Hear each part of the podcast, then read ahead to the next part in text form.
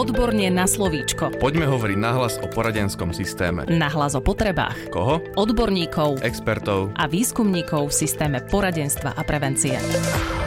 Dnešnom podcaste Odborne na slovíčko vás opäť pozdravuje Darina Mikolášová a tentokrát sa budeme rozprávať s metodológom Robertom Tomšíkom, ktorý bol odborným riešiteľom v rámci národného projektu Usmerňovať pre prax. Aktuálne vo výskumnom ústave detskej psychológie a patopsychológie pracuje ako výskumný pracovník v oblasti psychometrie. Vítajte v štúdiu. Dobrý deň, prajem a ďakujem vám veľmi pekne za pozvanie. Na začiatok, aby sme si to všetko ozrejmili, upresnili, by som sa chcela opýtať, čo vlastne znamená pojem psychometria? Toto je pomerne náročná otázka, respektíve pomerne náročne sa odpoveda na ňu, čo psychometria je, takým spôsobom, aby bolo to pre každého pochopiteľné, ale z takého hľadiska zjednodušenie psychometria je meranie psychických javov, psychometria sa zaklada na psychofyzike a opiera sa o matematicko-štatistické metódy v psychológii. Je to pomocná disciplína veľmi dôležitej časti psychológie osobnosti a psychodiagnostike a zjednodušenie pomáha nám skúmať trvanie a vlastnosti vzájomných vzťahov a procesov medzi premenými, ktoré skúmame v psychológii konkrétnymi nástrojmi. Asi najjednoduchšie a najdôležitejšie je povedať, že psychometria nám umožňuje zistiť reliabilitu a validitu konkrétnych diagnostických nástrojov, bez ktorých by sme nevedeli spolahlivo merať určité premené v psychológii. A čo je to reliabilita a validita? Reliabilita merania zistuje, do akej miery je výsledok merania určitej vlastnosti zaťažených chybou kým validita zistuje platnosť a rozumie sa tým schopnosť merania, diagnostikovať, predikovať a merať tie javy, ku ktorým bol konkrétny nástroj skonštruovaný. Skúste nám to vysvetliť konkrétnejšie. Konkrétnejšie, validita nám udáva, či test skutočne meria danú vlastnosť. Reliabilita nám zase hovorí, ako dobre metóda meria, hovorí o technickej kvalite meracieho nástroja a vyjadruje nám, či pri opakovanom použití testu dostaneme podobné výsledky. Reliabilitu preto možno chápať ako nutný predpoklad validity, lebo test síce môže byť spolahlivý, ale môže merať niečo iné, než si myslíme, ak teda jeho validita je nízka. Hovorili ste o validite a reliabilite. Mohli by sme si teraz viac povedať o štandardizácii týchto nástrojov? Štandardizácia je súhrné označenie pre zaistenie objektívneho a platného používania konkrétneho nástroju. Čiže stanovenie jednotnej inštrukcie, jednotného spôsobu administrácie, overenie spolahlivosti a validity, a vytvorenie štandardov a podmienok pre objektívnu interpretáciu výsledkov, čiže diagnózy. Štandardizáciu môžeme taktiež definovať aj ako postup, ktorým sa vytvárajú zodpovedajúce štandardy, aby výkon každého testovaného jednotlivca mohol byť porovnaný s jemu odpovedajúcou normou. V závislosti od samotného nástroja a jeho administrácie sa proces štandardizácie testu môže líšiť ale v každom prípade tento proces je pomerne náročný a možno je aj to dôvod, prečo sa málo kto týmto procesom zaoberá, respektíve prečo nemáme nastavené systematické zabezpečovanie štandardizácie diagnostických nástrojov. Čo si štandardizácia vyžaduje? Ak by som mal nejakým spôsobom skratke zhrnúť, čo všetko si vyžaduje štandardizácia testu, eh, tak by som to uviedol na konkrétnych príkladoch, s ktorými sme sa stretli pri štandardizácii diagnostických nástrojov na projekte usmerňovať pre prax. Väčšina nástrojov si vyžaduje zakúpenie licencií, aby sa vôbec mohol začať proces štandardizácie. Niektoré nástroje, ktoré sú prevzaté zo zahraničia, si vyžadujú aj samozrejme preklad a ďalej si to vyžaduje aj vymedzenie presných metodologických postupov, ako sa pri štandardizácii bude postupovať.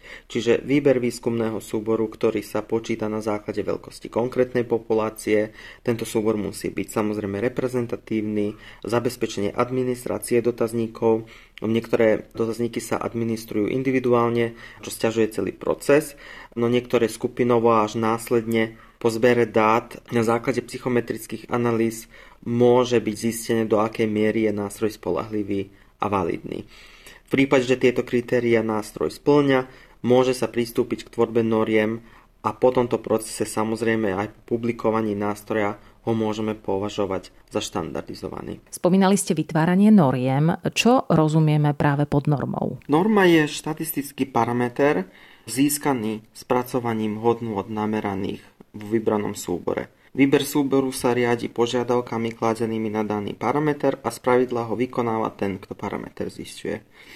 Norma je preto vždy závislá od zvolených požiadavek a od vybraného súboru. Zjednodušene možno povedať, že štatistická norma je určená väčšinovým zastúpením hodnú danej skupine.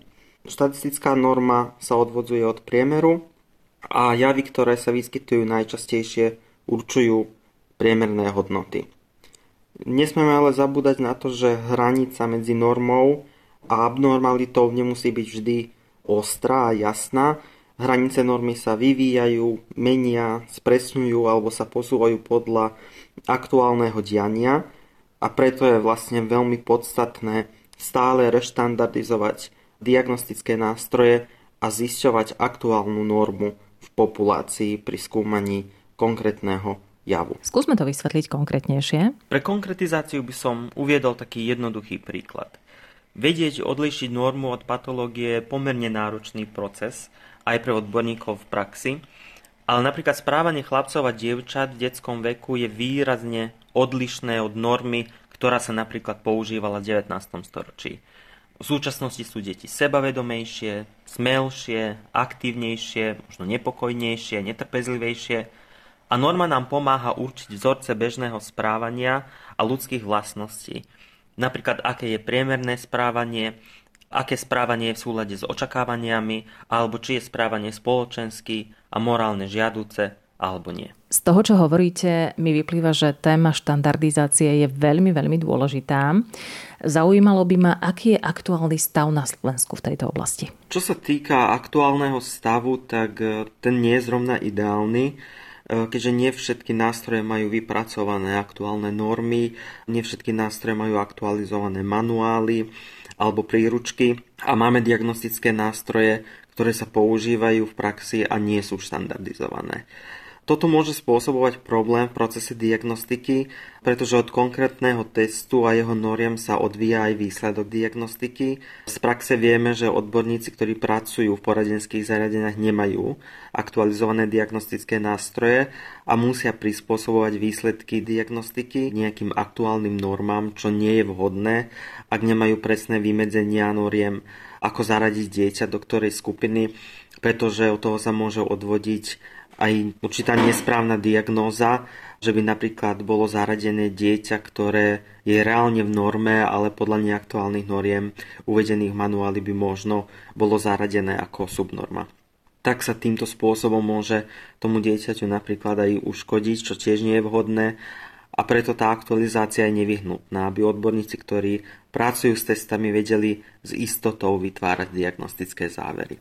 Venuje sa niekto na Slovensku štandardizácii psychodiagnostických nástrojov? Keď si zoberieme niektoré iné štáty, ako majú nastavený systém štandardizácie diagnostických nástrojov, ako napríklad Nemecko alebo Anglicko, tak v týchto štátoch je povinnosť každých 5 až 10 rokov, samozrejme v závislosti od toho, čo konkrétny nástroj meria, ale je povinnosť všetky nástroje znovu reštandardizovať, aby boli aktuálne.